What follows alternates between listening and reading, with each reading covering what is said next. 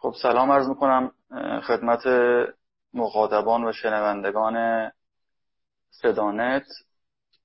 امروز دومین جلسه هستش که در مورد نظریه آقای جواد تبایی می‌خوایم صحبت بکنیم. جلسه اول هفته گذشته 18 اردیبهشت ماه بود و امروز دوم جلسه رو در خدمت مهمانمون آقای ابراهیم صحافی هستیم. من تشکر می‌کنم از ایشون که برای بار دوم به برنامه صدانت آمدن و پاسخگوی سوالات ما خواهند بود و گفتگوی خواهیم داشت. بنده اصلا علی عباسی هستم. میزبان برنامه و امروز شنبه 25 اردیبهشت 1400 هست. صحبت های رو بفرمایید تا بنده در واقع گفتگو رو ادامه بدم بله بله.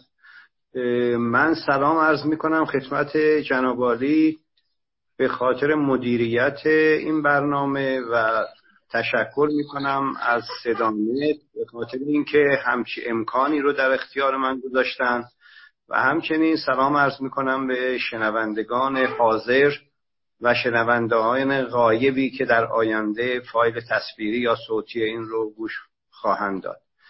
ما جلسه گذاشته موضوع رو اینگونه شروع کردیم که در خصوص مدرنیته صحبت کردیم برای اینکه بتونیم در واقع نقطه ورود مناسبی رو به بحث داشته باشیم. چون بحث آقای تبایی در خصوص مدرنیته است یعنی یک بخشی از نظری ایشون در خصوص موضوع مدرنیته است و گذار سنت به گذار سنت به مدرنیته در ایران در واقع صحبت می‌کنه و ایشون و حالا اجزای دیگری داره نظریه ایشون که این موضوع رو این بحث رو تکمیل می‌کنه و ابعاد و سطوح مختلفش در واقع در کتاب های ایشون این مسئله مطرح شده. در جلسه گذشته این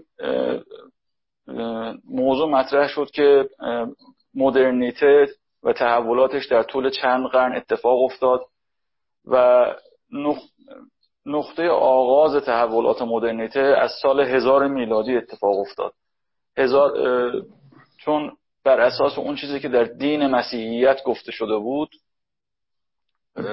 سال هزار میلادی سال ظهور مسیح بود اما در اون سال چنین اتفاق نیفتاد و و کلیسا و دین مسیحیت دچار بحران شد و نیاز به تحول فکری در دین مسیحیت اتفاق افتاد.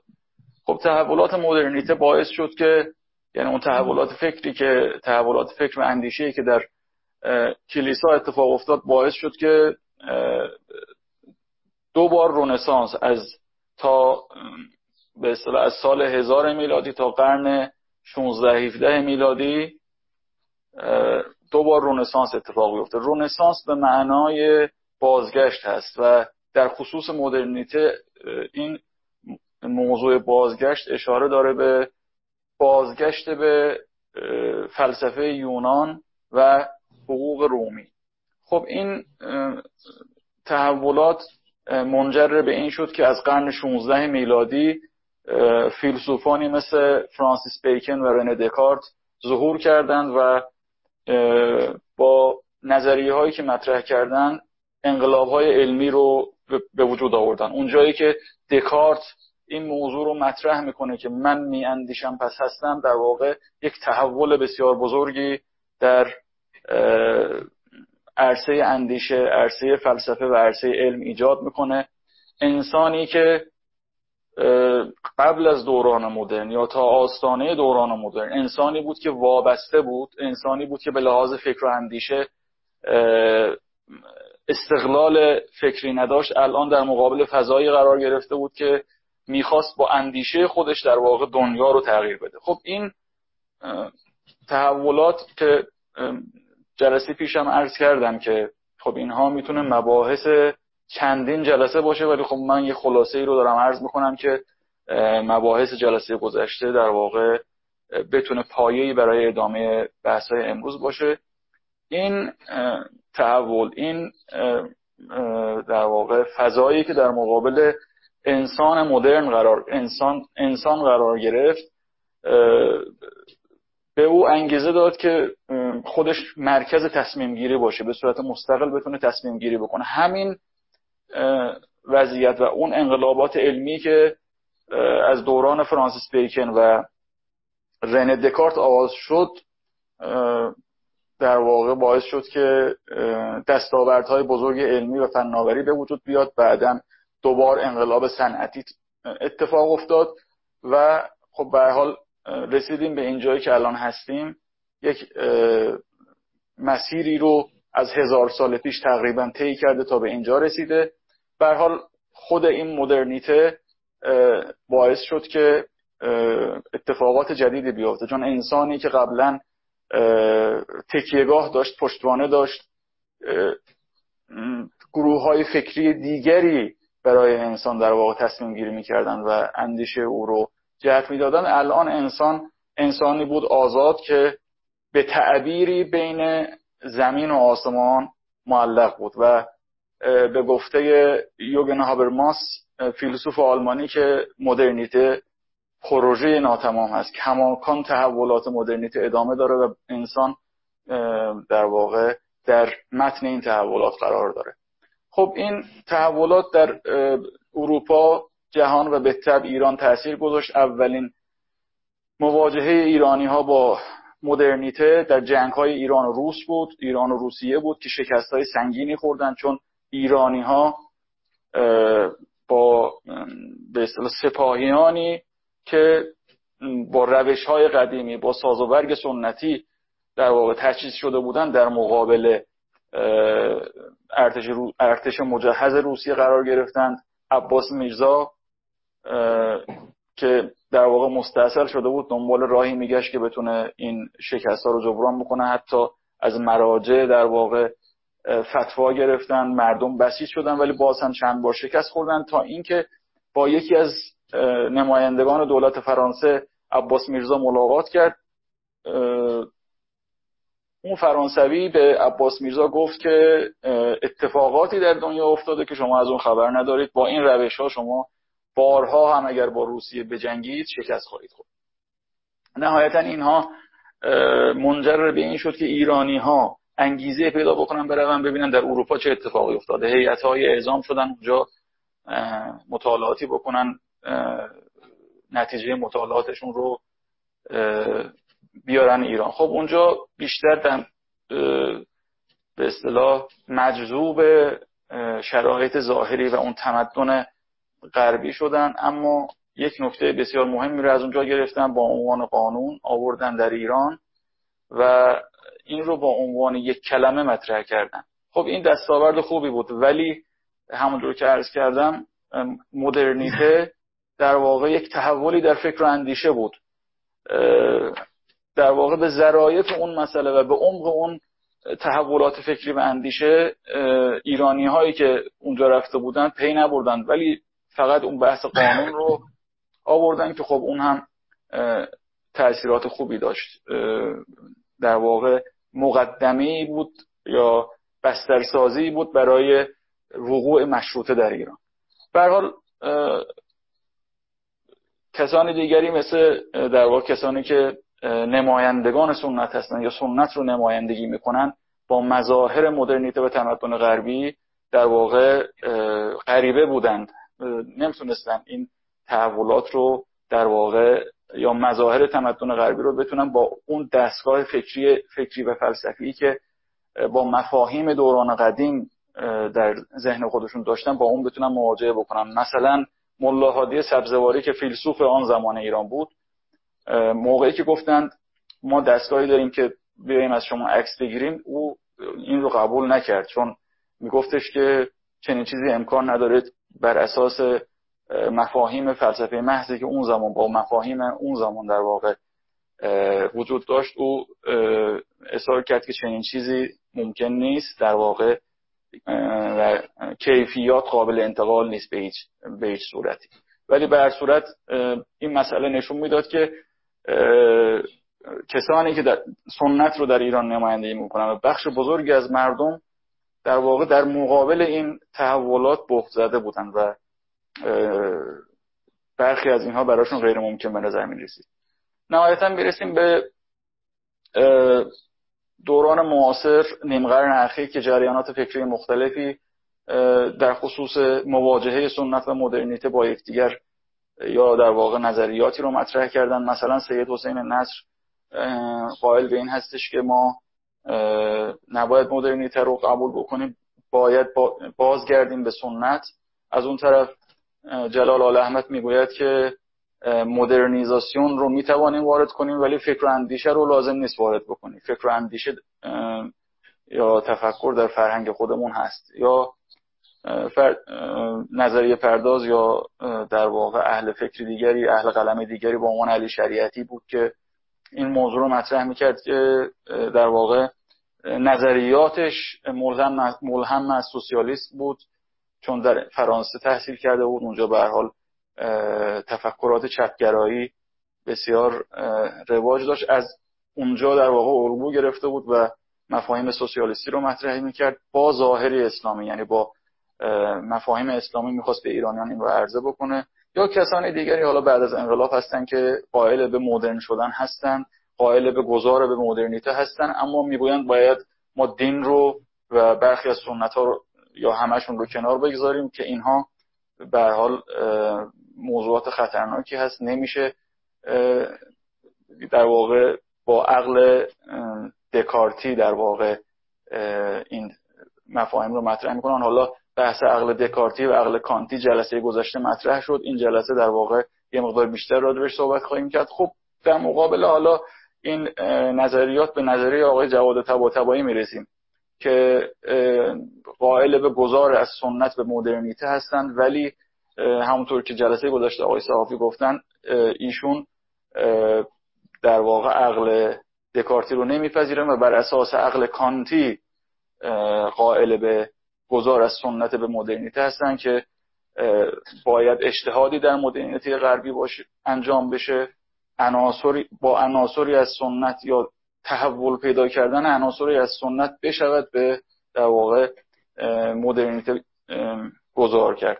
و او سرتاپا غربی شدن رو به هیچ وجه نمیپذیره. آقای جواد طباطبایی و این رو در واقع غیر ممکن می‌دونه و حتی اگر بر اساس اون بخواد عمل بشه اون رو برای آینده ایران هم در واقع خطرناک می‌دونه و برای هر جامعه ای در واقع خطرناک می‌دونه. آقای صافی من خلاصه رو خیلی سریع گفتم. آیا نکته خاصی هست؟ اگر نیست من در واقع سوالات رو با شما مطرح بکنم. بله. خیلی ممنون از شما. خیلی دقیق اون خلاصه جلسه قبل رو توضیح دادید. نه من به اصلاح در مورد اونها یک نکته جدیدی ندارم که ارز کنم. فقط تأکید می‌کنم که هر چیزی که ما الان در اینجا داریم مطرح می‌کنیم فقط برای آشنایی با این مباحثه. وگرنه اینکه اون مطالبی که در جلسه گذشته گفته شد هر بخشش به چندین جلسه مستقل نیاز داشت.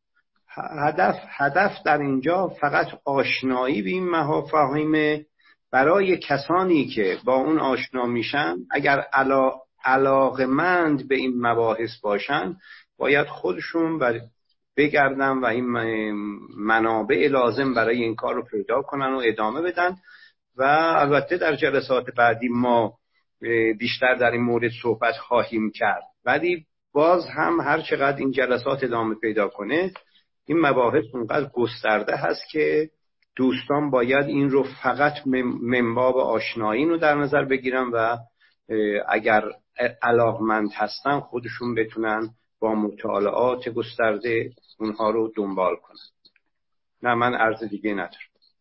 بله خیلی ممنونم خب بحث عقل دکارتی و عقل کانتی مطرح شد. خب ما همونطور که از جلسه گذشته رویه ای رو که شروع کردیم در واقع برای اینکه بتونیم به دستگاه نظری و فکری آقای تباتبایی بتونیم ورود بکنیم و بتونیم در واقع مفاهیمی رو که آقای تباتبایی مطرح کرده با دقت بیشتر و عمق بیشتری بتونیم درک بکنیم باید یه سری مفاهیم قبلش مشخص بشه. در واقع به عنوان یک پیش نیاز لازم هست. یکی از مهمترین مباحث بحث عقل دکارتی و عقل کانتی است این عقل دکارتی و عقل کانتی در واقع چه مختصاتی داره و تاثیرگذاری هر کدام بر فکر و اندیشه چگونه است؟ چه تاثیراتی بر جوامع می‌تونن داشته باشن؟ بله ارز کنم خدمتتون که در برای درک بیشتر همون که شما فرمودید برای درک بهتر دستگاه فکری تباتبایی ما باید مقدماتی رو در این مورد بفهمیم. همچنان که مدرنیته و رونسانس رو در موردش صحبت کردیم. این نوع عقل رو که الان من اینجا می‌خوام در مورد اون صحبت کنم اینم در حقیقت مقدمه است برای ورود به دستگاه فکری تباتبایی ما وقتی که از عقل دکارتی و از عقل کانتی صحبت می‌کنیم خب این در حقیقت اون چیزی که در عرف یا مباحث عقل در فلسفه به عنوان نمونه برداشته شده وگرنه فیلسوفان مختلف در مورد بیان عقل رساله های مختلف و مباحث مختلفی رو مطرح کردن. این دوتا برجسته شده به این معنا نیست که ما دیگه به غیر از این دوتا فی... دو فیلسوفی که در غرب یکی در قرن مثلا فرض کنید که هفته و یکی در اواخر قرن هیچدهم مثلا فیلسوفان مهمی هستن. به غیر از اینها در مورد عقل نظری پردازی نشد. نه این نیست. همه فیلسوفان در مورد عقل صحبت کرد ما در زمینه عقل اون دفعه هم خیلی کوتاه اشاره کردم. الان یه ذره بیشتر صحبت می‌کنم. ما با هم با عقل پیشا مدرن به سر و کار داریم در تاریخ اندیشه و هم با عقل مدرن سر و کار داریم. تفاوت عقل قدیم یا همون جوری که میگیم عقل قدیم عقل جدید. همون بر مربوط میشه به دوران قدیم و دوران جدید. خب تفاوتش رو دفعه پیش عرض کردم. تفاوت در اون فلسفه مبنای فلسفی این هاست در فلسفه قدیم ما عقل یک مسائلی درش مطرح بود که با این عقل قدیم در دوران قدیم چه کارها می‌شد کرد و همچنین در عقل جدید با پیدایش فلسفه جدید عقل چه جایگاهی داره و چگونه می‌تونه برای انسان مدرن به عنوان یک ابزار مورد استفادهش قرار بگیره. خب این ابزار منظور ابزار ذهنی و هست نه ابزار اصلاح انزمامی یا واقعی.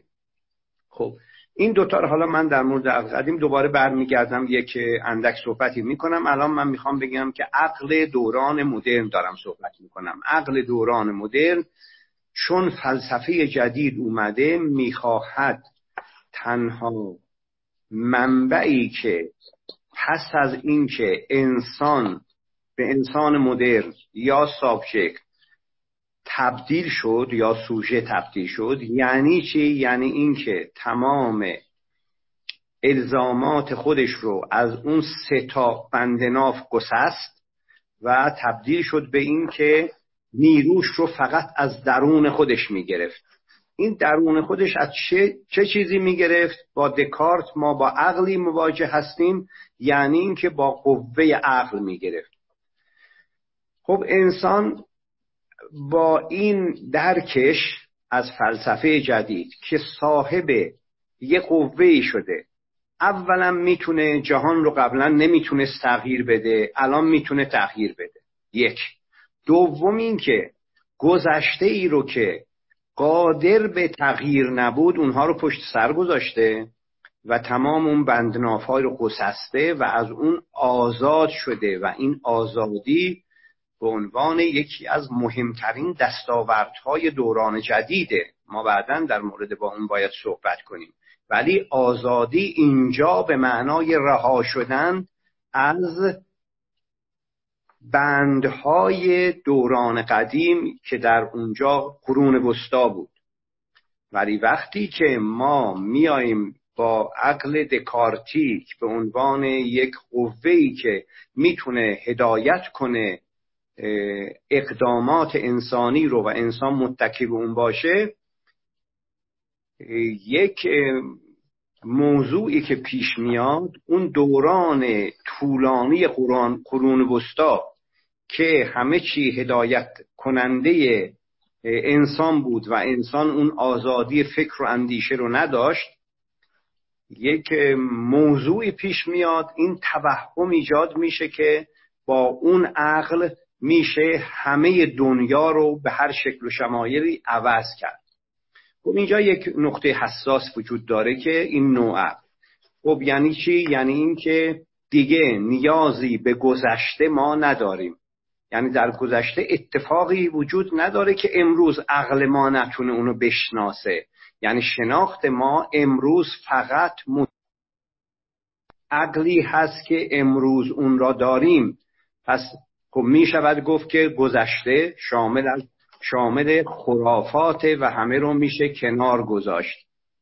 اهمیت این عقل دکارتی در این هست و برای همینه که خب گذشته پر از خرافاته. اون همه فرهنگ و سنت هایی که قبلا وجود داشته چون میگه مگر میشه که عقل امروز ما اونها رو نشناخته باشه؟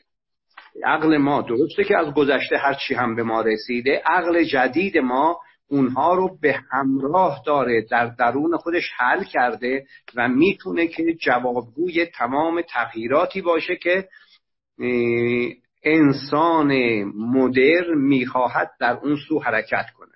خب اینها به جلو میریم افراد مختلفی در این زمینه ظهور می‌کنن در عرصه های مختلف تغییرات ایجاد میشه. همون که مثلا اشاره کردید فرانسیس بیکن از این هاست و حتی اولین کسی که دولت مدر رو مطرح کرده به نام هابز که اون هم انگلیسی بود در همین زمینه است. یعنی اون میفکر تصور می‌کنه که با همین عقل دکارتی میشه که تمام برای تشکیل دولت مدرن قامهایی رو برداشت و تمام دستگاه فکری هابزی که امروز اصلا موضوع صحبت ما نیست. ولی به حال اون هدفش این بود که میشه که در عرصه به وجود آوردن دولت مدرن هم همون عقل کفایت می‌کنه.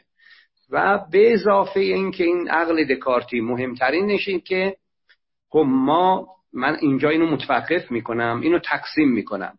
اون همینه که انسان اون قسمت هایی رو که می‌خواهد عوض کند یه قسمت های سازمانی هست. سازمانی هست یعنی چی؟ یعنی اینکه ما اهداف معینی داریم از اول نقشه اون رو می‌کشیم به هر گسترتگی یا کوچکی باشه. ما می‌خوایم که یه کلبه بسازیم. در نتیجه هدف ما از این قدم هایی که در اون رابطه برمیداره مشخصه. ساختن یک کلبه است. خب بر اساس نیازهای اون کلبه بر, بر اساس اون چیزی که در اختیار داریم. حالا با یا سنگ یا با چوب یا با آجر هر چیزی که داریم سازماندهی می‌کنیم و اون رو می‌سازیم. خب از ابتدا تا انتهای این مسئله با عقلی که سازمانده هست چون تمام اجزاش معلومه می‌تونه که به اصلاح اینو راهبری کنه و همچنان هم نه تنها از امروز بلکه از زمانی که انسان صاحب عقل شده در دنیای قدیم هم این جریان ادامه داشته. در گذشتم انسان ها برای خودشون کلبه می ساختن انسان ها برای خودشون آببند می ساختن تغییراتی در کشاورزی رخ می‌داد. اون اهدافی که در مورد کشاورزی دنبال می‌شد یا هر چیزی که شهرهای مختلف ساخته شده و آثار و تمدنهای بزرگی در عرصه های بنا و ساختمون ها و از به معابد خیلی بزرگ بگیری تا اهرام سلاسه بر اساس همین عقل به وجود اومده منتها در دوران مدرن این مسئله بسیار قدرتمند پیش رفته. خب پس این اگر عقل دکارتینه که خیلی خوبه که خب این قسمتش البته که خیلی خوبه. اگر ما امروز تمام این تحولاتی که در دنیا وجود داره و به طور ملموس می‌تونیم اینها رو ببینیم حاصل همون عقل دکارتیس و حاصل همون مهندسی هاست که هر روز هم با سرعت بیشتری ادامه داره و تمام دنیا رو هم داره در بر می‌گیره. امروز حتی عقب مانده ترین کشورها هم از این مدرنیزاسیون استفاده می‌کنن. پس این عقل در مدرنیزاسیون کاملا کار آمده مبادا وقتی که ما از عقل دکارتی صحبت می‌کنیم اینجوری تلقی بشه که این عقل ویرانگره یا می‌تونه که مشکل ساز باشه. تا اینجا تا زمان ملای مهندسی ها و ساختن حتی وزارتخونه ها مثلا فرض کن نهادها و وزارتخونه های دولتی وقتی ما می‌سازیم از اول می‌دونیم باید چیکار کنیم. وزارت آموزش پرورش رو باید ایجاد کنیم. این وزارت آموزش پرورش باید مثلا در در جاهای مختلف ادارات کلی داشته باشه. در خود وزارتخونه باید مدیر مدیران کلی معین باشه سازمان باشه کتاب آیا خودشون بدن دیگران بدن. یعنی همه اینها چون اهداف از قبل مشخصه کاملا هم این عقل دکارتی یا عقل سازمانی یا عقل ابزاری همه اینها یک چیزه کاملا کارآمده و, و بخش قابل توجهی دستاوردهای دوره مدرن امروز متکی به این عقله. پس این عقل اشکالش در کجاست؟ اشکالش در اینه که این عقل و طرفداران این عقل از دکارت بگیرید از فرانسیس بیکن بگیرید از هابز بگیرید تا جلوتر برید. اونها تصور می‌کنن که همه کارهای مربوط به جامعه رو همه نهادهای انتظایی رو همه اون دستاوردهای بشری رو که حتی دیده نمیشن. دیده نمیشن ولی مهمترین نقش رو در تحولات بازی می‌کنن که ما به اونها میگیم نهادها یا نهادهای انتظایی یا همون چیزی که میگیم جامعه همون چیزی که میگیم مالکیت همون چیزی که میگیم بازار یا اون چیزی که میگیم حقوق. حقوق یا اون چیزی که میگیم قانون هیچ کدوم از اینها دیده نمیشن.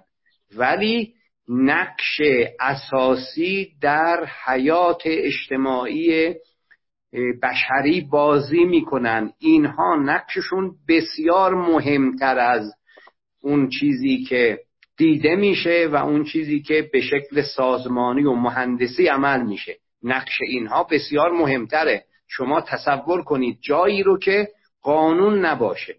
خب این کشورهایی که نمی‌تونن پیش برن یا پیشرفت کنن و داستانش خیلی مفصله به خاطر نبودن این نهادهایی هست که دیده نمیشن. انتظاییه بیرون واقعیت امرش وجود نداره خب ولی نهادهایی هستن که از اونها حمایت می‌کنن.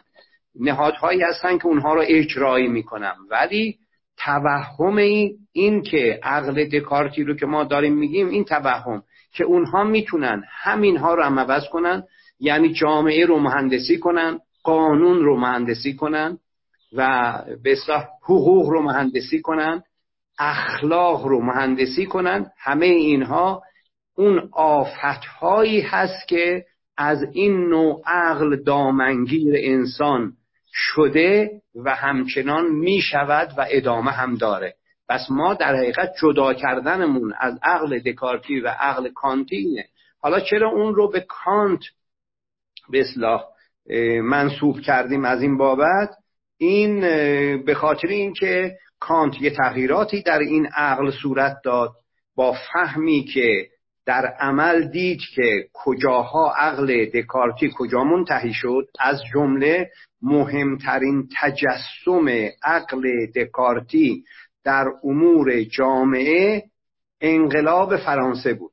یعنی دیدن که همینجوری که می‌تونن همه چیز رو دگرگون کنن به وجود بیارن با عقل که خیلی هم مبارک و مباه بود می‌تونن جامعه رو هم به اون وقت دگرگون کنن و انقلاب فرانسه دارای در عمل اتفاقی درش افتاد.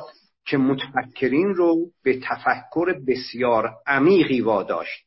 افراد مختلفی ما در این زمینه داریم که خب از درون انقلاب فرانسه اول شاکوبن ها در حد مدرنیزاسیون کیوتین بیرون اومد و به اصلاح هزاران نفر بعدا میلیون ها نفر در این زمینه کشته شدن و بعد از اندکی از درون اون ناپلئون بیر اومد.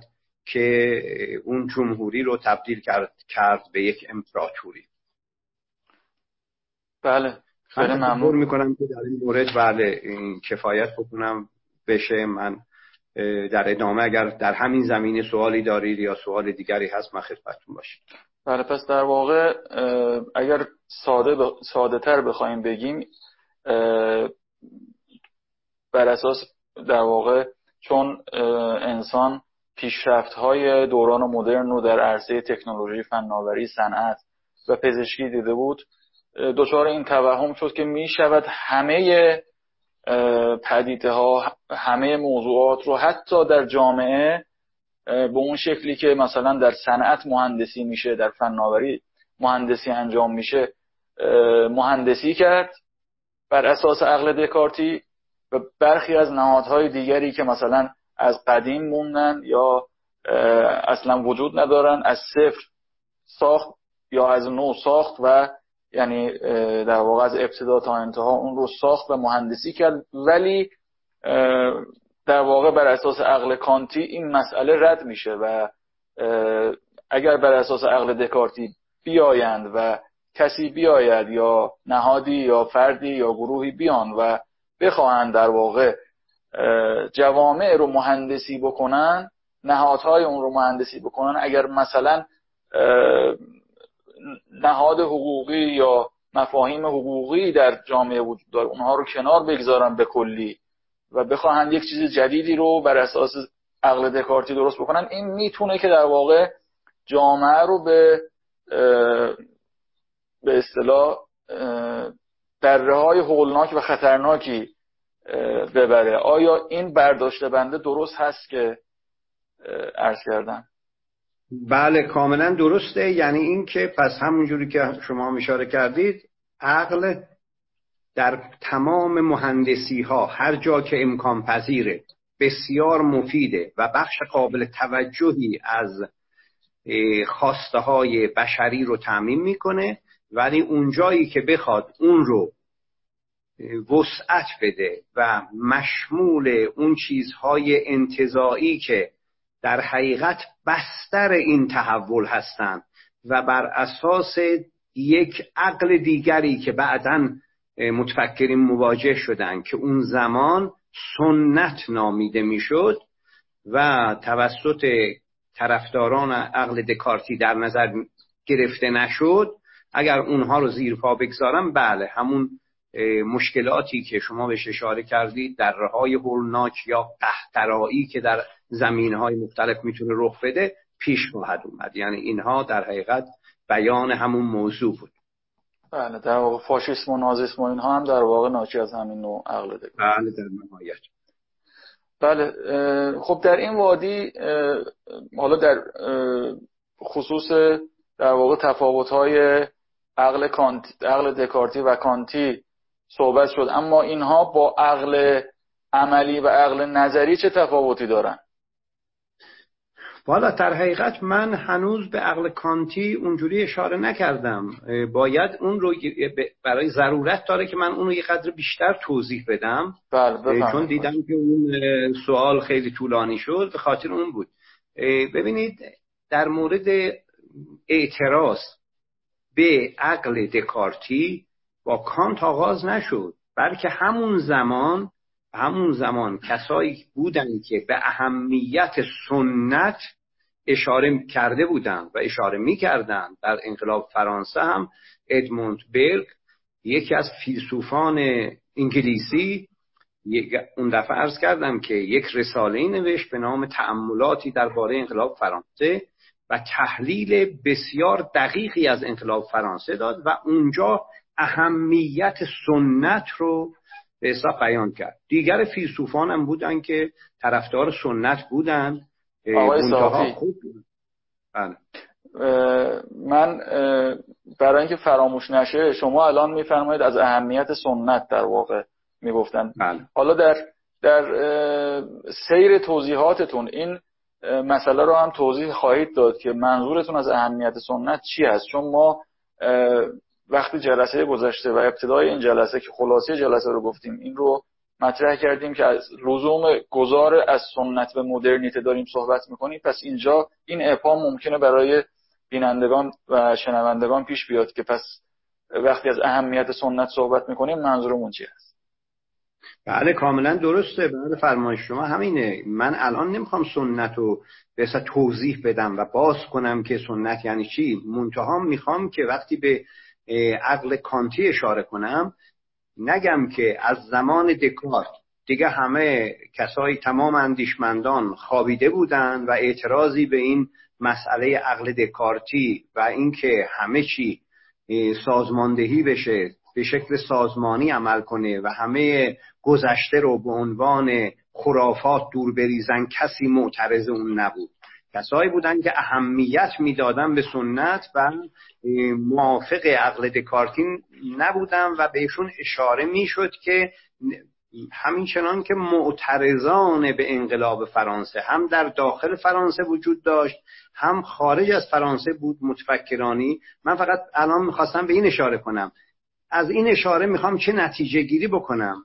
به این که چرا ما یه دفعه فاصله طولانی دکارت رو تا کانت میاییم کانت علت این که خیلی مهمه به خاطر اینکه اعتراضش به این عقل دکارتی از یک زاویه دیگری بود. نه اینکه اشاره کنه که ببین این سنت رو ببینید اینو شما از بین بردید اینه. این از طریق دیگری وارد شد که در تاریخ فلسفه اهمیت اساسی داره. اونم از کجا؟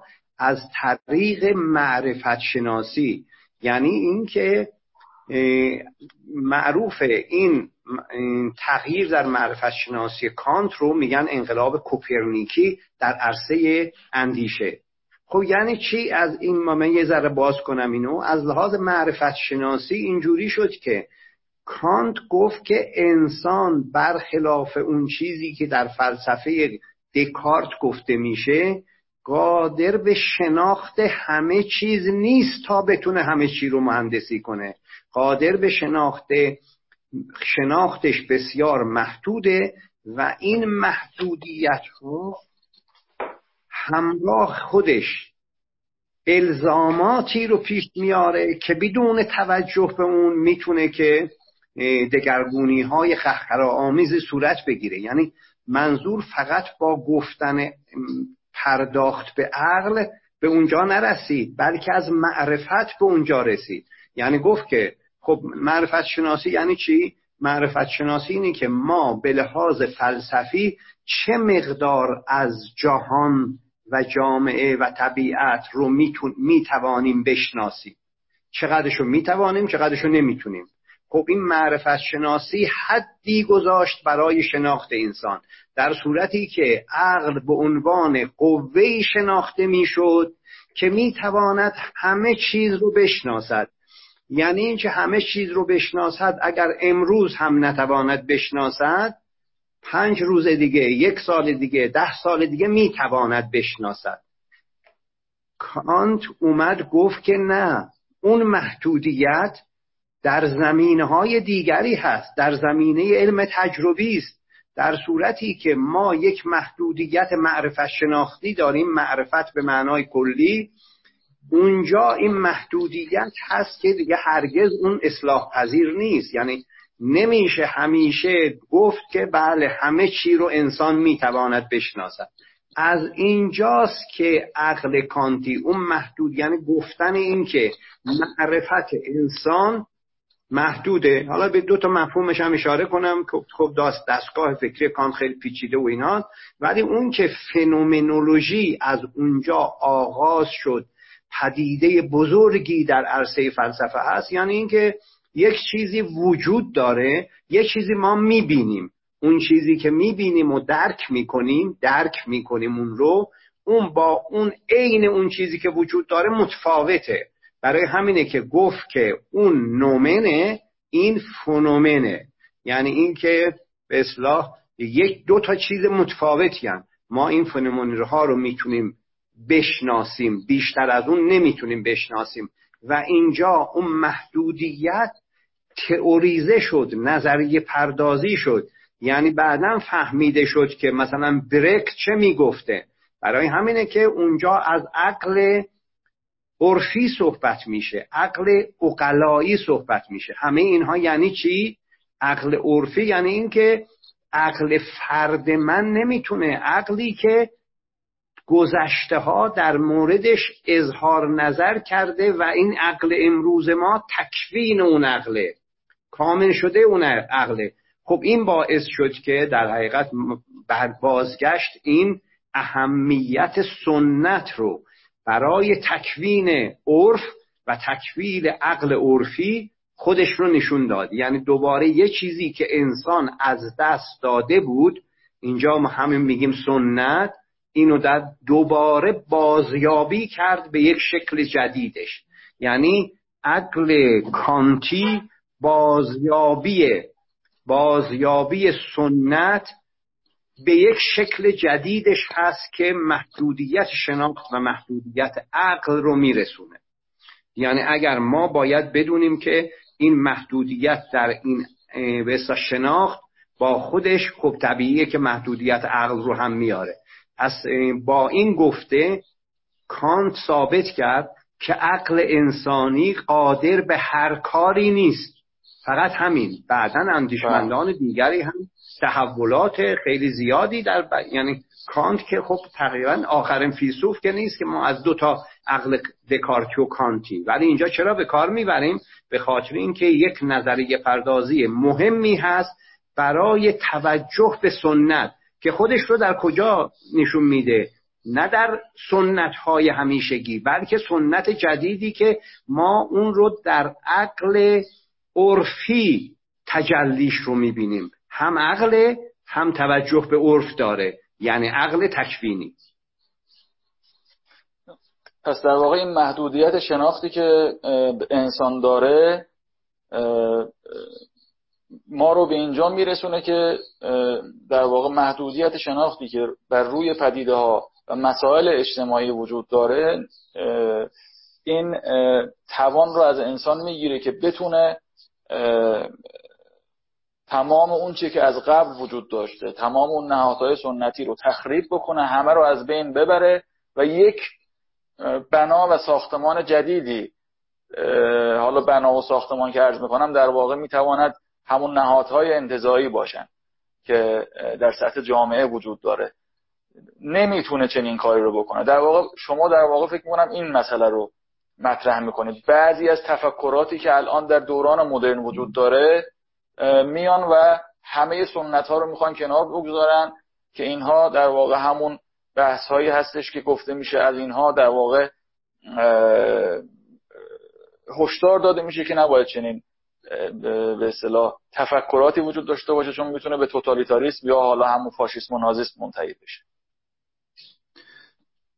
بله کاملا درست فرمایش شما این به معنای البته این نیست که سنت نباید تغییر کنه سنت قابل تغییر نیست این اصلا نیست منطق تحول سنت یک بله. منطق دیگری منطق دیگری غیر از عقل سازمانی عقل سونگرا عقل ابزاری است تمام این مجموعه رو ما تو این یه جمله خلاصه کنیم اون بله. همه هیچ چیزی نیست که قابل تغییر نباشه. همه سنت ها تحول پیدا می‌کنن تغییر پیدا می‌کنن. هر چقدر زرباهنگ دنیای مدرن شتاب بیشتری می‌گیره ضرورت این تحولات هم سرعت ضرورت تحولات که سرعت بیشتری بده به این تحول افزایش پیدا می‌کنه.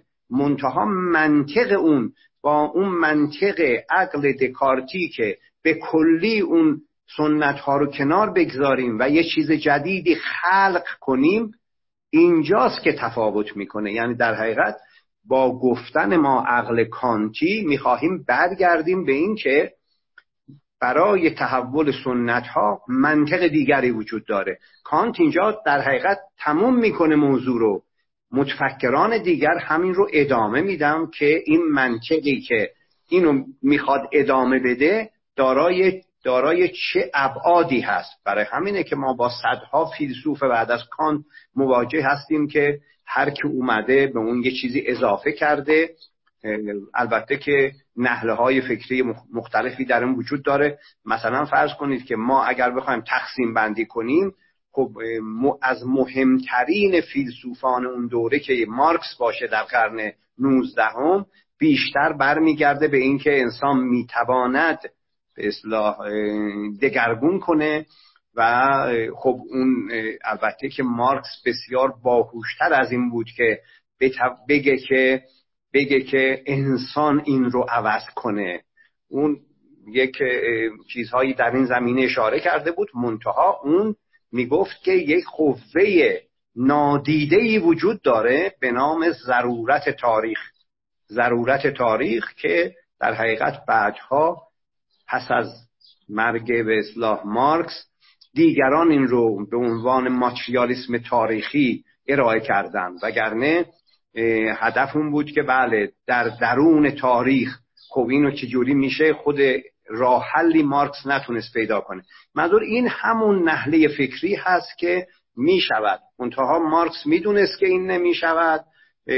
دنبال یک راه حلی بود و برای همینه که از درون این یعنی این نحله فکری خودش تونست اون ضرورت تاریخ رو بیان کنه ماتریالیسم تاریخی رو. البته شکل ماتریالیسم تاریخی رو مارکس نبود بعدها انگلس به اونو تدوین کرد. ولی نهایتا اینه که اون که گفته شد ولی همین جملاتی که در این زمینه مارکس گفته, گفته بود مارکس رو به عنوان یکی از پایگزاران علوم اجتماعی در قرن 19 هم به اصلاح درجه به اصلاح تفکرش رو به عنوان یکی از پایه‌گذاران علوم اجتماعی بالا برد بله. خب حالا بحثی که در واقع اتفاق میفته موضوع عقل عملی و عقل نظری است چه تفاوتی با بله. عقل دکارتی و عقل کانتی داره اینها ببینید این در حقیقت اینها مربوط به دوران قدیم عقل عملی و عقل نظری مربوط به دوران قدیمه در دوران قدیم هم این دو نوع عقل مهندسی وجود داشت. من خدمتتون عرض کردم دیگه ما اون زمان هم بالاخره باید یه چیزی می ساختیم دیگه. یعنی اینکه کلبه می ساختیم آغل می ساختیم تغییراتی در حرکت آبها می دادیم در ایران به خصوص سنت این کاریزها و سیستم آبیاری و آببندها و قناتها و اینها. اینا همه مهندسی می‌خواد.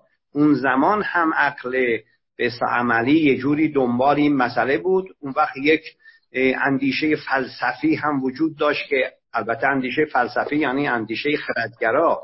در درون وجود داشت که اونها هم در دستگاه نظری به تفکر میپرداختن یعنی اون خرد در اونجا به کار می‌برد عقل نظری.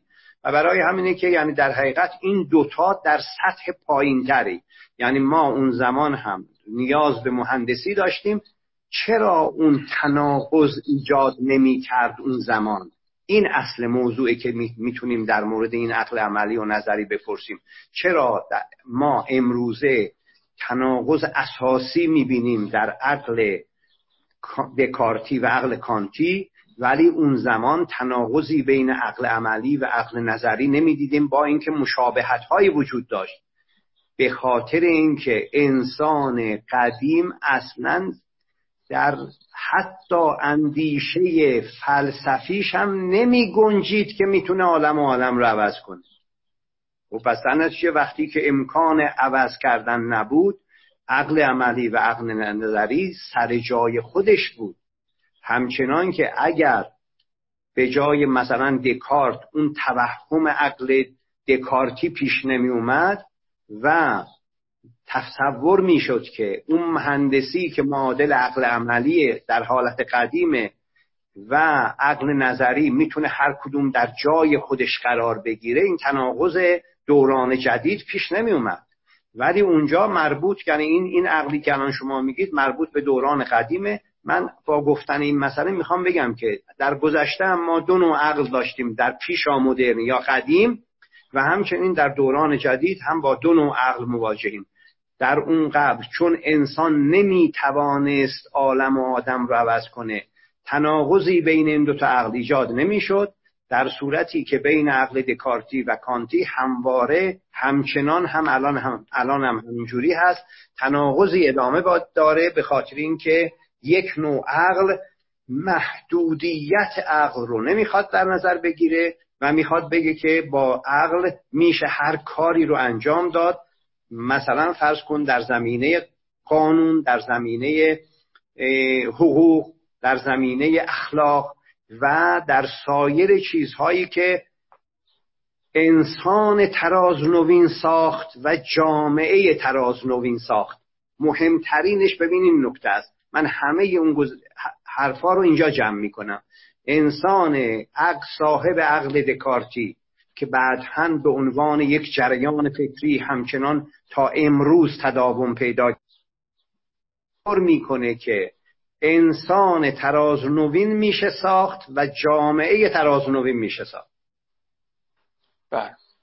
خب این ارتباطش در واقع با نظریه آقای جواد طباطبایی که بحث گذار از سنت به مدرنیته رو مطرح کردن چیست؟ و در واقع آیا روی کرده ایشون با عقل دکارتی سازگاری داره یا با عقل کانتی؟ و دلیل اینکه با هر کدوم از اینها سازگاری داره یا نداره چی هست؟ اصلا با طرح این موضوع من می‌خواهم بگویم که دستگاه فکری تباتبایی برای کسانی که به عقل دکارتی معتقد هستند اصلا به دردشون نمی‌خوره. یعنی به دردشون نمی‌خوره که یعنی تصور می‌کنن که یعنی اونها نیازی به این نخواهند دید. نیازی به مطالعه دستگاه فکری این همه گسترده و با این همه منابع اینا نخواهند دید. اگر کسی بگه که من بعد دکارتی معتقدم یعنی چی؟ یعنی میشه جامعه رو مهندسی کرد؟ و الان طبق گفته تباتبایی اگر منظور اینه که جامعه ما باید مدرن بشه خب ما مدرنیزاسیون رو ور میداریم میاریم مدرنیزاسیون رو اجرا می‌کنیم. اون وقت اون نهادهای انتظایی رو از جمله قانون رو حقوق رو همه رو برمیداریم از غرب میاریم و اینها رو در یک جا به اصلاح می‌ذاریم روی عرصه عمل. بعد از یه مدتی این مسئله حل میشه و در نتیجه میشه مدر خب؟ و خب در نتیجه اونهایی که به منطق تحول این نهادها اعتقادی ندارند بلکه با عقل دکارتی تصور می‌کنن که می‌شود عین مدرنیزاسیونی که به هر جا الان میشه برد. شما کشورهایی که اصلا در مورد این نهادها هیچ وجود نداره حتی تو آفریقا که فرض کن کشورهایی وجود دارن که هیچ به در مورد این نهادها اندوخته های بسیار ضعیفی دارند و این مسئله نهادها بسیار اونجا ضعیف هست. یعنی اینکه شکل و شمایل کاملا پیشا مدرنی داره که تحول اونها بسیار سخته. خب اونجا هم حتی مدرنیزاسیون رو میشه برد. ولی بعد از یک مدتی که این مدرنیزاسیون آثارش اونجا پابرجا شده از یک گوشه یکی از قبایل حرکت می‌کنه میاد همه این بساط رو جمع می‌کنه و هزاران نفر در یک گوشه دیگری به علت جنگ کشته میشن تا اینکه دوباره جامعه از اون حالت میاد بیرون. یعنی اگر ما همچی تصوری داشته باشیم خب نهایتا این که با این به مواجه خواهیم شد. همین منطق فقط در دست اون کسایی که در اون کشورها زندگی می‌کنند نیست. بقیه کشورها وقتی که امریکا تصور می‌کنه که می‌شود اومد صدام رو برداشت و کشور به دموکراتیک یعنی دموکراسی اونجا گذاشت و به اضافه اینکه جامعه مدرن اونجا ایجاد شد با همین تصوره همین مداخلات در افغانستان ادامه پیدا کرد. خب اینجا الان تو عراق می‌تونن اون مدرنیزاسیون رو بیارن؟ بله. می‌تونن که هر چقدر بخوان از این به تجهیزات بردارن بیارن. ولی همون تجهیزاتی که آورده شده بود الان می‌دونید که شهرهای عراق برق ندارن. چرا؟ به خاطر اینکه همه چی به هم ریخ یعنی وقتی شما اون نظمی که نظمی که دیده نمیشه اون نظم رو به هم میریزی صرفا دیگه اون مدرنیزاسیون عمل نمی‌کنه. برای همینه که من با این مثال ها منظورم این که فقط متفکرین نیستن. سیاست اینها هم با همین منطق البته نیتشون یه چیز دیگه است.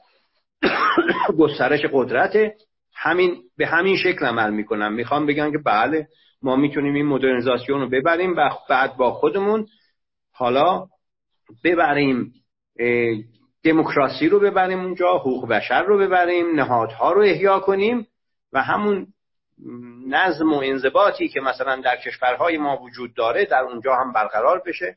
دیگه دنیا تبدیل بشه به بهشت. پس در واقع آقای جواد تبا در نظریه خودشون از این تصور یا توهم ساده انگارانه که ما می‌توانیم با بله. وارد کردن تکنولوژی فناوری و حتی شاید متون قانون قانونی که اون در کشورهای غربی الان وجود داره. و همینطور ظاهرا دموکراسی بتوانیم یک کشور پیشرفته باشیم. در واقع با یک چنین تصوری ایشون مخالف هستش بله یعنی ایشون معتقدن که اون عقل دکارتی که ما هر همه چیز رو می‌توانیم مهندسی کنیم و به اضافه اون نهادهایی که احیا کننده اندیشه مدرن هست اونها رو میشه وارد کرد. از جمله همین که مثال زدم دیگه مثلا قانون رو حقوق رو قانون رو اخلاق رو میشه اینها رو وارد کرد. نهادها رو میشه وارد کرد. منظورم نهادهای انتظایی یا نهاد مسامحتن به سازمان ها هم گاهن نهاد گفته میشه در, در صورتی که اونها سازمان یا وزارت خونن چرا نهاد گفته میشه؟ اونها نهادهای اجرایی اون نهادهای انتظایی هستن و وقتی که ما میگیم سازمان ثبت اسناد اون سازمان ثبت اسناد می‌خواد چیکار کنه؟ اون حقوق مالکیت رو تحقق ببخشه با دادن یک سند یک سند کاغذی تحقق ببخشه. پشت اون همون مفهوم مالکیت که یک نظم انتظاییه یک به اصلاح یک نهاد هست خوابیده. و دیگر بله. نهادها هم اونا نهادهای اجرایی به چیز هستن؟ با گفتن نهاد منظورم اون نهادهای انتظایی نیست. من که میگم انتظایی منظورم اینه که اون نهادها در حقیقت به شکل یک سازمان می‌خواهن اینها رو تحقق بله. ببخشن بله. در واقع خب، همین من... بله بفهمم بله من عرض, عرض کردم که اونجا پس در نتیجه اگر ما بخوایم بگیم که چرا تبا تبای معتقد به عقل دکارتی نیست به خاطر اینکه تبا تبایی معتقد هست که مدرنیزاسیون رو اگر بیاریم ما همه چی رو می‌تونیم بیاریم. ولی تا زمانی که سنت های ما فرهنگ ما توسط یعنی تغییرات و تحولاتی صورت نگیره با کدوم عقل؟ با عقل اقلایی اون عقل کانتی نمیگه عقل اقلایی میگه عقل عرفی میگه. تا این تحول پیدا نکنه به خصوص در دوران جدید اون عقل اقلایی میگه که حالا بعدها من اشاره خواهم کرد این چقدر قرابت داره با عقل کانتی. در حقیقت همونه ولی در معنای ایرانیش هست. چرا در معنای ایرانیش هست؟ به خاطر اینکه اونجا تحول سنت به مدرنیته در غرب یک شکل خاصی داشته. در ایران هم قدمهایی در اون زمینه برداشته شده ولی این قدمها کامل نشده. و اشکالاتی پیش اومده که ما از, با از عقل عرفی در تداومش نمی‌تونیم صحبت کنیم. اینجا باید از عقل اقلایی صحبت کنیم که موضوع بحث های بعدی ما هستم پس در نتیجه به یک نوعی به یک نوعی عقل معتقد هست که ریشه در سنت داشته باشه. ریشه در تحول سنت داشته باشه. و دور میشه از عقل دکارتی. برای همینه که ما در اینجا مثلا با با ترکیب جدیدی ترکیب خاصی که مربوط به ویژگی های ایرانی هست در مورد عقل برخورداریم. عقل مهندسیش عقل مثلا اون قسمت دکارتیش یعنی عقلی که مدرنیزاسیون رو ایجاد می‌کنه سر جای خودش هست هر چی رو بخوایم اهدافش مشخصه. خب ما می‌دونیم که مثلا استادیوم صد هزار نفری باید درست کنیم خب می‌دونیم چگونه باید نقشش کشیده بشه فلان. هر تمام کارخونه های بزرگ تمام این شبکه برق شبکه گاز همه اینها با این عقل به حساب وجود اومده و صحبت ما اون نیست. صحبت ما در اون مسائل پشت پرده فرهنگ و سنت و اگر بخواهیم اینها رو بگیم که بعدا باید هر کدوم رو بشکافیم فرهنگ و سنت و نظم های انتظایی و نهات هاست منظور اینها. که اینجا یک عقل دیگری لازمه تبا اونها رو هم قبلا برای گذشته عقل عرفی میگه برای در به دهه های اخیر منظورش عقل اوغلایی یا صده های اخیر عقل اوغلایی است. بله. من فکر می‌کنم بشود گفت که ما الان به مرحله رسیدیم که بتوانیم بگوییم که می‌توانیم قدم های اولیه رو برای ورود به مباحثی که آقای جواد تبا مطرح کردن برداریم. چون چه جلسه اول چه بخشهایی که امروز داشتیم مباحثی که امروز داشتیم تا به اینجا به نوعی بحث های مقدماتی بود که برای اینکه بتوانیم در واقع مفاهیم پیش نیاز رو داشته باشیم تا با اون بتونیم دستگاه فکری آقای تباتبایی رو بشکافیم. خب یک موضوعی رو آقای تباتبایی حالا تو مباحثشون مطرح می‌کنم با عنوان دانش مفاهیم. مقصود ایشون از دانش مفاهیم چی هست و در واقع چه هدفی رو دنبال می‌کنه؟ خب متفکرین دیگری هم راجع به این موضوعات صحبت کردن راجع به دانش مفاهیم و تفاوت آقای تباتبایی با این یعنی تفاوت دیدگاه ایشون با بقیه متفکران در خصوص دانش مفاهیم چی هست؟ یکی از مهمترین کارهایی که تباتبایی در سه چهار دهه گذشته در ایران انجام داد. وارد کردن یک دانش جدیدی بود که آشنایی بسیار اندکی ما ایرانی ها یعنی نخبگان ایرانی با این به دانشگاه های ایرانی متفکرین ایرانی با این دانش داشتن. و برای همینه که ما با از اون زمان به تدریج به تدریج با این دانش مفاهیم آشنا شدیم. من به خاطر اینکه به این مسئله بپردازم یه ذره بگم که این دانش به اصلاح مفاهیم یعنی چی؟ ببینید هر دانشی که علمی فلسفی علوم مختلفی که الان به وجود اومده اینها بیان اینها با زبانه. خب.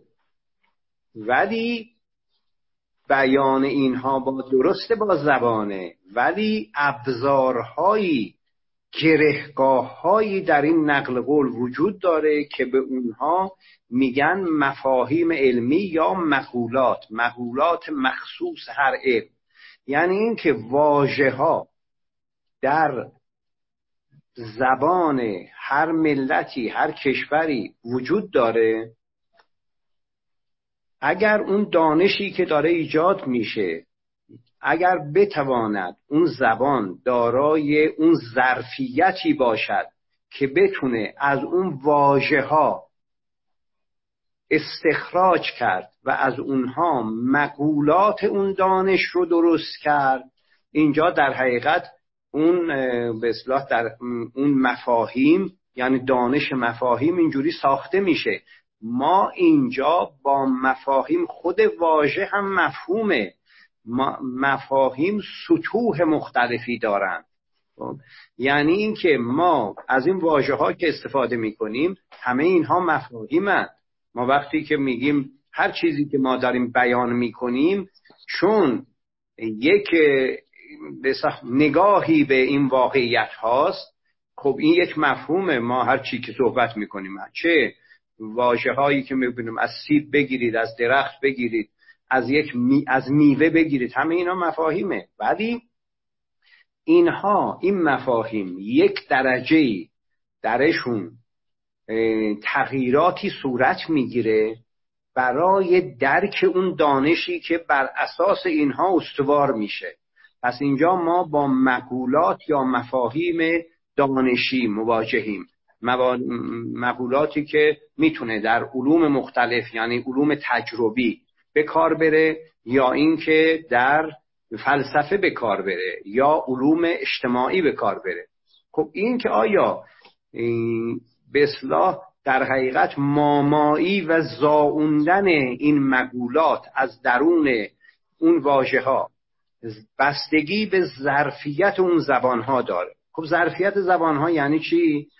ظرفیت زبان ها اینه که زبان ها اول محاوری هستند بعدا گام به گام تکوین پیدا می‌کنن. بعد از این تکوین هست که خودشون رو به طور در عمل نشون میدن که آیا ظرفیت استخراج مفاهیم و مقولات علمی از درونشون فراهم هست یا نیست. خب مثلا فرض کنید که شما توی هندوستان کشور به این گستردگی صاحب یک تمدن بزرگ گذشته زبانهای متعددی وجود داشت. از درونشون از یک زبان علمی نتوانست به وجود بیاد. چرا نتوانه به خاطر اینکه اون مفاهیم از اون مگولات از واجه های موجود زبان محاوره ای نتونستن به وجود بیارن. زاده نشد استخراج نشد. برای همینه که وقتی که کشور به اون بزرگی می‌خواهد در مورد مسائل علمی صحبت کنه از زبان انگلیسی استفاده کنه. عین این مسئله در پاکستان هم اتفاق افتاد. ولی از گذشته بسیار دور زبان فارسی به عنوان زبان تمام اقوام ایرانی با به قوم های مختلف زبان های مختلف به مذاهب مختلف. زبان فارسی تونست تحولی در درونش به تدریج گام به گام صورت بگیره که از زبان محاوره‌ای تبدیل به زبان علمی بشه. خب علمی نه به مفهوم علمی جدید. یعنی من از دانش تجربه ساینس امروز صحبت نمی کنم در گذشته ما علم قدیم داشتیم. همچنین همچنین از درون اون واژه ها مفاهیم فلسفی توسط کسانی که تأسیس فلسفه کردن به وجود اومد.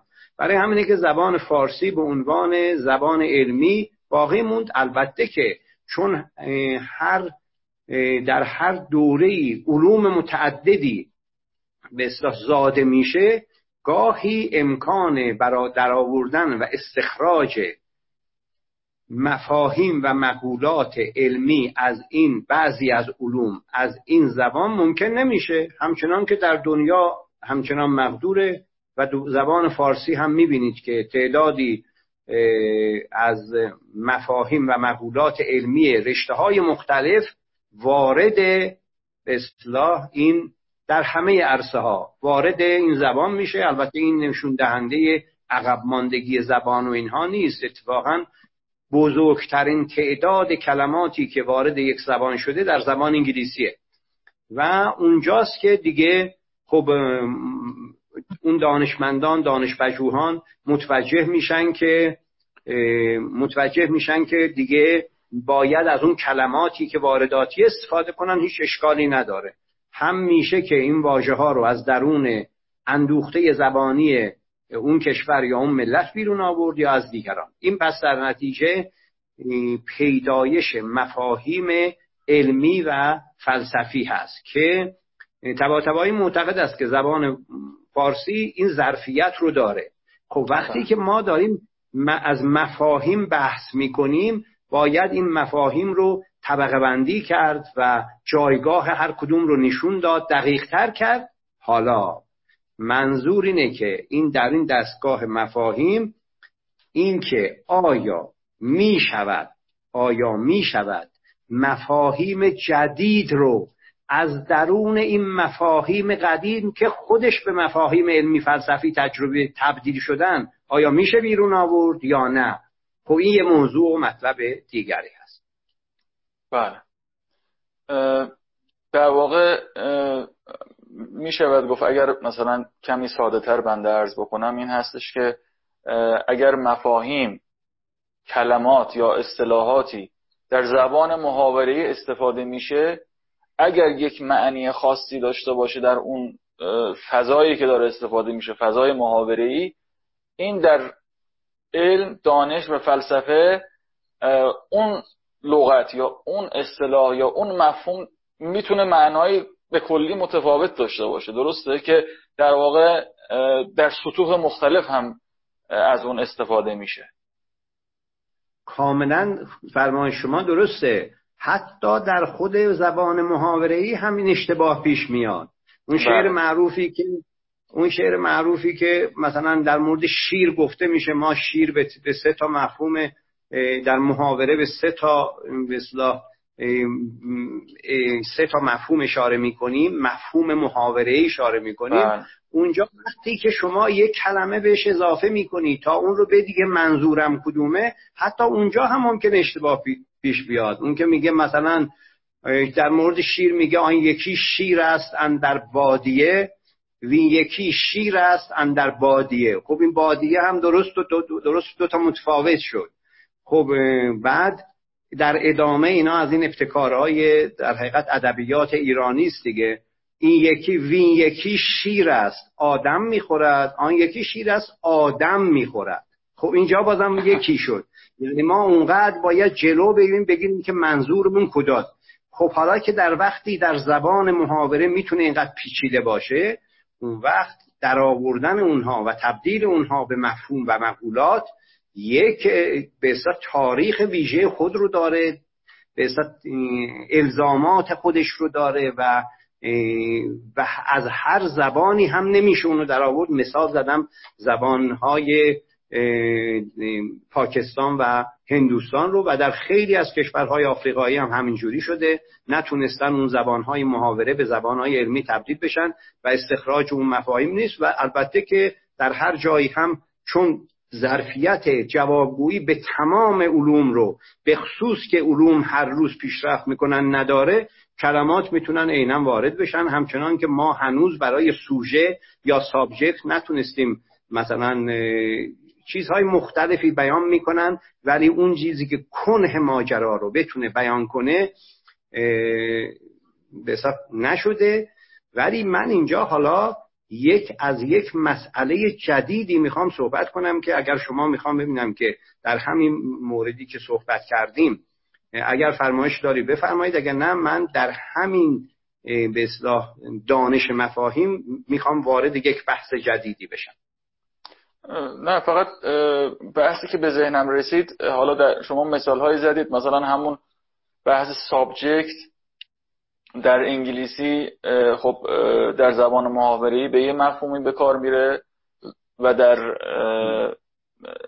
فلسفه به یک مفهوم دیگری به کار میره. یا همین بحث نهاد.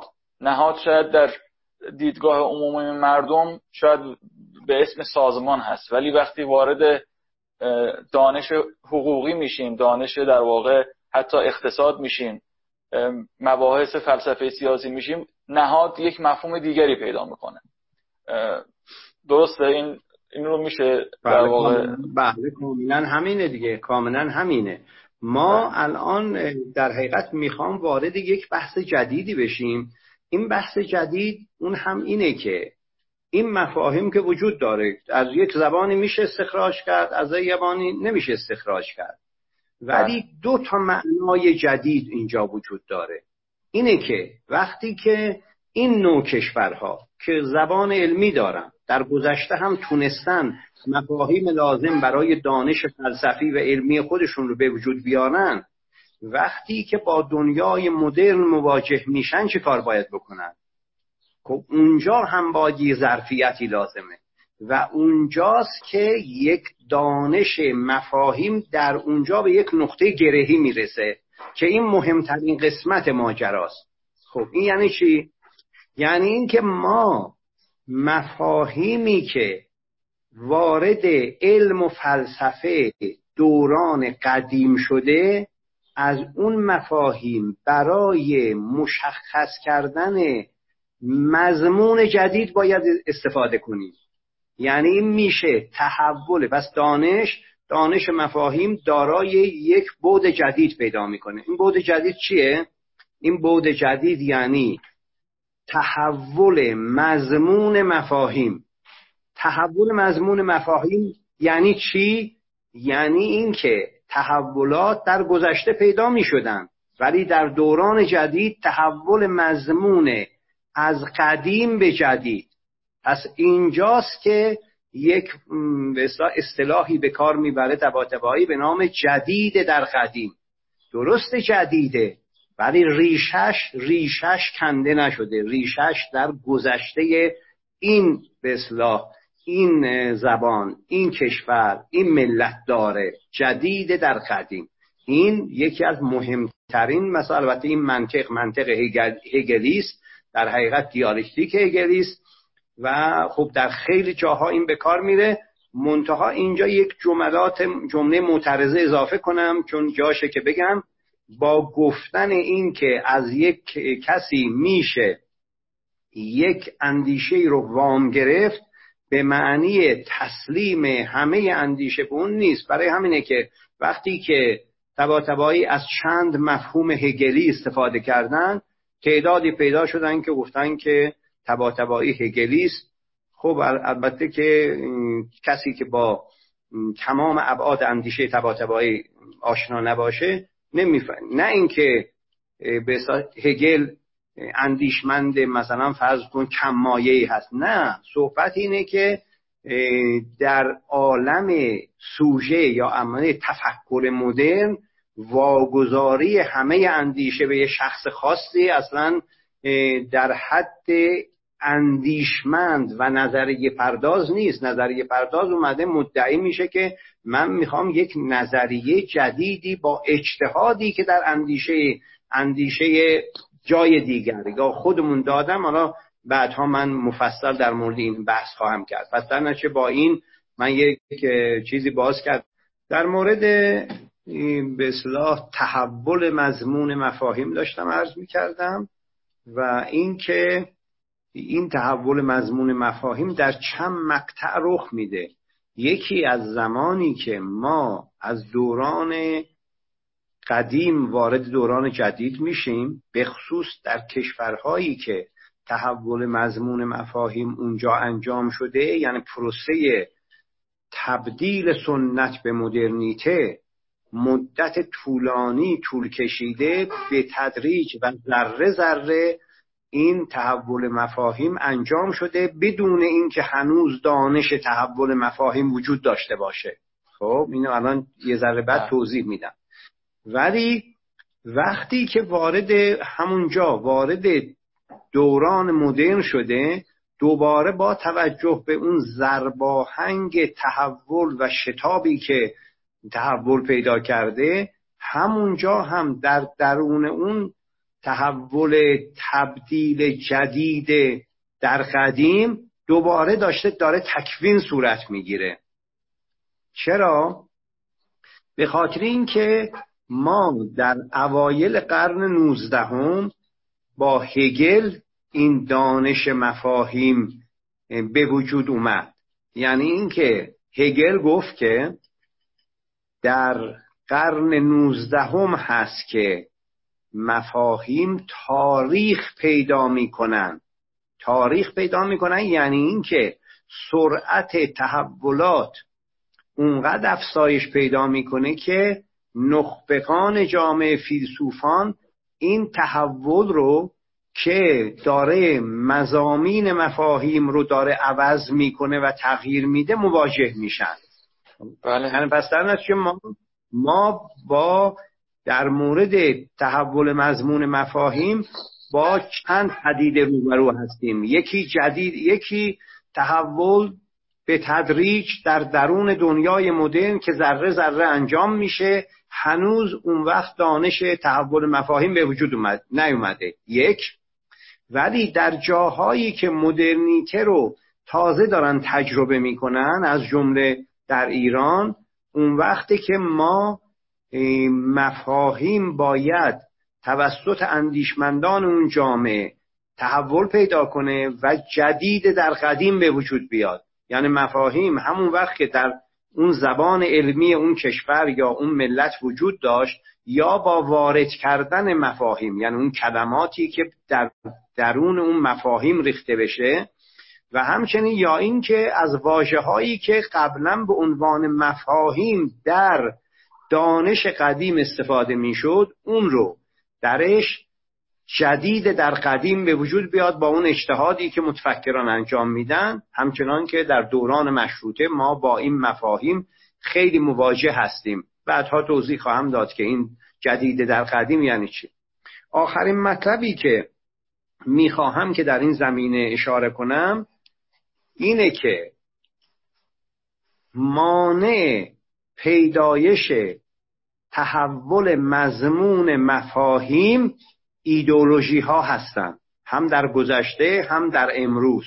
در کشور چه؟ در کشورهایی که در اونجا قدم های بزرگی برای مدرن شدن برداشته شده. حتی در غرب زمانی که ما میگیم که مدرنیته به قول هابرماس پروژه ناتمامه هم در اونجا هم در کشورهایی که به خصوص در کشورهایی که مدرنیته سوابقی نداره و در نتیجه دانش تحول مضمون مفاهیم اونجا به وجود نیامده. خب اینجا برمیگردیم دوباره به اندیشه اوایل قرن نوزدهم که حتی تا اون زمان در غرب هم مفاهیم تاریخ نداشتن. چرا؟ چون تحول اونقدر کند بود این زرباهنگ خودش رو در مقاطع کوچکی نمی‌تونست در تغییر مضمون مفاهیم نشون بده. خب از اون طرف هم ما میگیم ایدولوژی ها چرا؟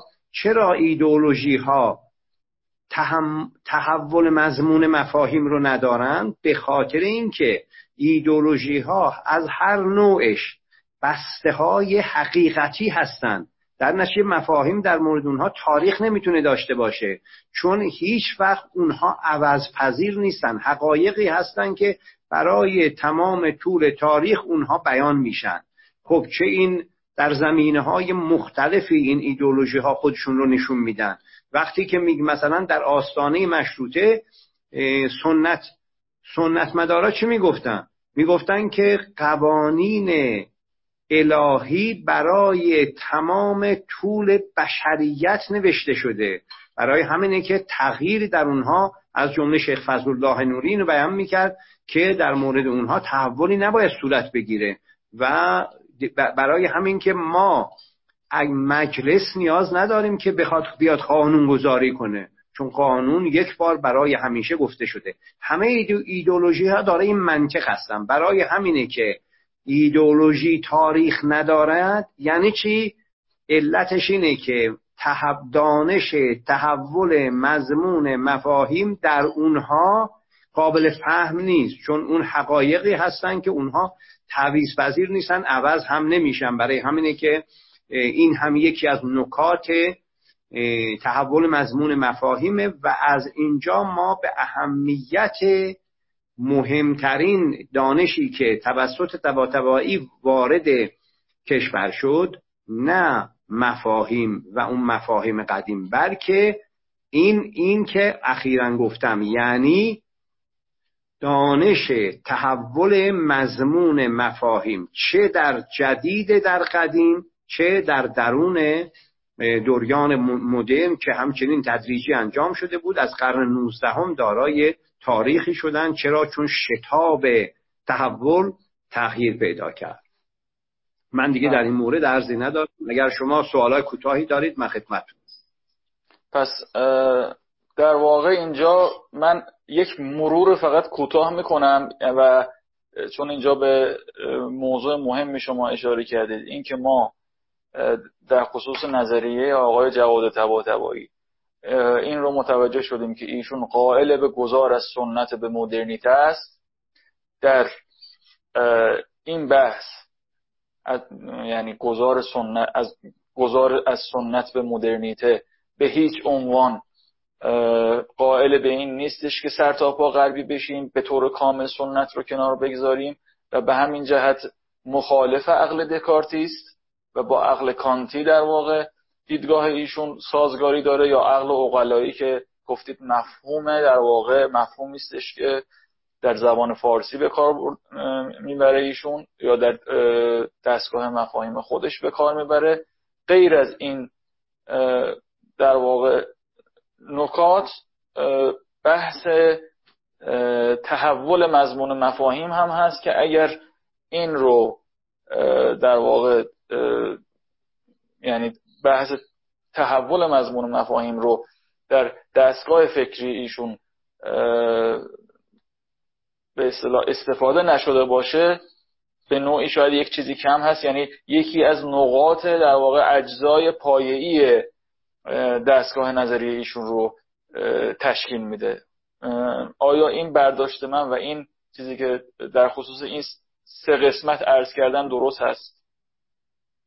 بله کاملا درسته فقط من یک جملاتی به اون اضافه کنم که در حقیقت دانش مفاهیم و بله. به خصوص عمق این دانش مفاهیم یعنی تحول به مضمون مفاهیم این دانش رو توسط تباتبایی وارد شده خب از جمله در دستگاه نظره خودش هم به وفور از اونها استفاده میشه. این هم جز به اون مقدماتی است که ما هنوز وارد دستگاه فکری کامل ایشون نشدیم.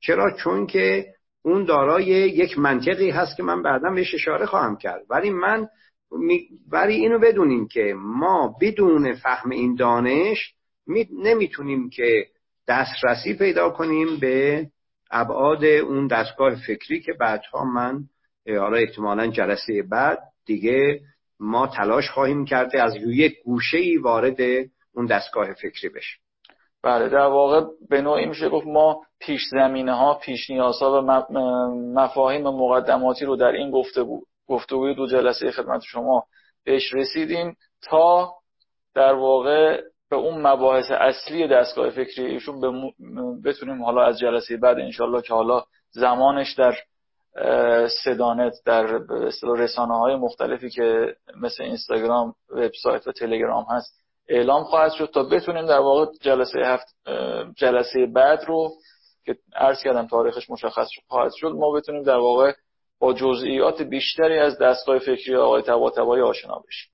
بله در حقیقت ما تلاش خواهیم کرد. هنوز به عنوان این نیست که گوش زوایایی از این مقدمات بهش نخواهیم پرداخت. ولی بله از جلسه دوم با این مقدماتی که عرض کردم به اضافه این که نکات کوچکی باقی مونده که اونها رو عرض خواهم کرد بله ما راه ورود به این دستگاه فکری رو در حقیقت مشخص خواهیم کرد که چگونه از این راه وارد بشیم تا فهم این دستگاه فکری برای ما راحتتر باشه. چرا این راه رو باید بریم؟ به خاطر اینکه پراکند خانی یا پراکند خویی یا خوندن یک مقاله یا فقط یک کتاب اون هم از مثل وسط کتاب ها اون وقت می‌تونه که بسیار در این زمینه برای نزدیک شدن به فکر ایشان صحیح نباشه و بدفهمی های گسترده ای که در مورد تفکر ایشان ایجاد شده یکی از اونها هم ناشی از این مسئله است. البته که عمده ترینش نیست. چرا؟ چون عمده ترینش همون عقل دکارتیست کسی که اعتقاد به عقل دکارتی داشته باشه که همه چی رو میشه در به یک شبه ده صد سال رفت خب طبیعیه که اون هیچ وقت نمی‌تونه سازگاری پیدا کنه با دستگاه فکری تباتبایی ولی یکی از مهمترین یعنی اون مهمترین اگر باشه یکی از مسائل اینه که ما از وسط بخوایم یک چیزی برداریم. یعنی ما منطق ورود به این تفکر رو باید در جلسه بعد اوایل جلسه باید که من خدمت دوستان عرض کنم. خیلی ممنون. متشکرم. از حضور شما در این گفتگو که گوشه های از مباحث و دیدگاه های آقای تبا رو برای ورود به دستگاه فکری ایشون تو جلسه اول و دوم داشتیم. انشالله که جلسه بعد هم در خدمت شما و مخاطبان عزیز خواهیم بود. خیلی ممنونم آقای صحافی و ممنونم از مخاطبان عزیز. خدا نگهدار و ایام بکام خیلی متشکرم از شما به عنوان اجرای خوب این جلسات و سوالهای خیلی خوبی که پرسیدید. متشکرم از بینندگان عزیز کسانی که حضور دارند و تشکر می‌کنم از مدیریت صدانت همچنان که این فضا رو در اختیار ما گذاشتن. و تشکر می‌کنم از دیگر دوستانی که در آینده از این طریق یا فاید صوتی این رو به اصلاح گوش خواهند کرد. شب شما به خیر خدا نگهدار.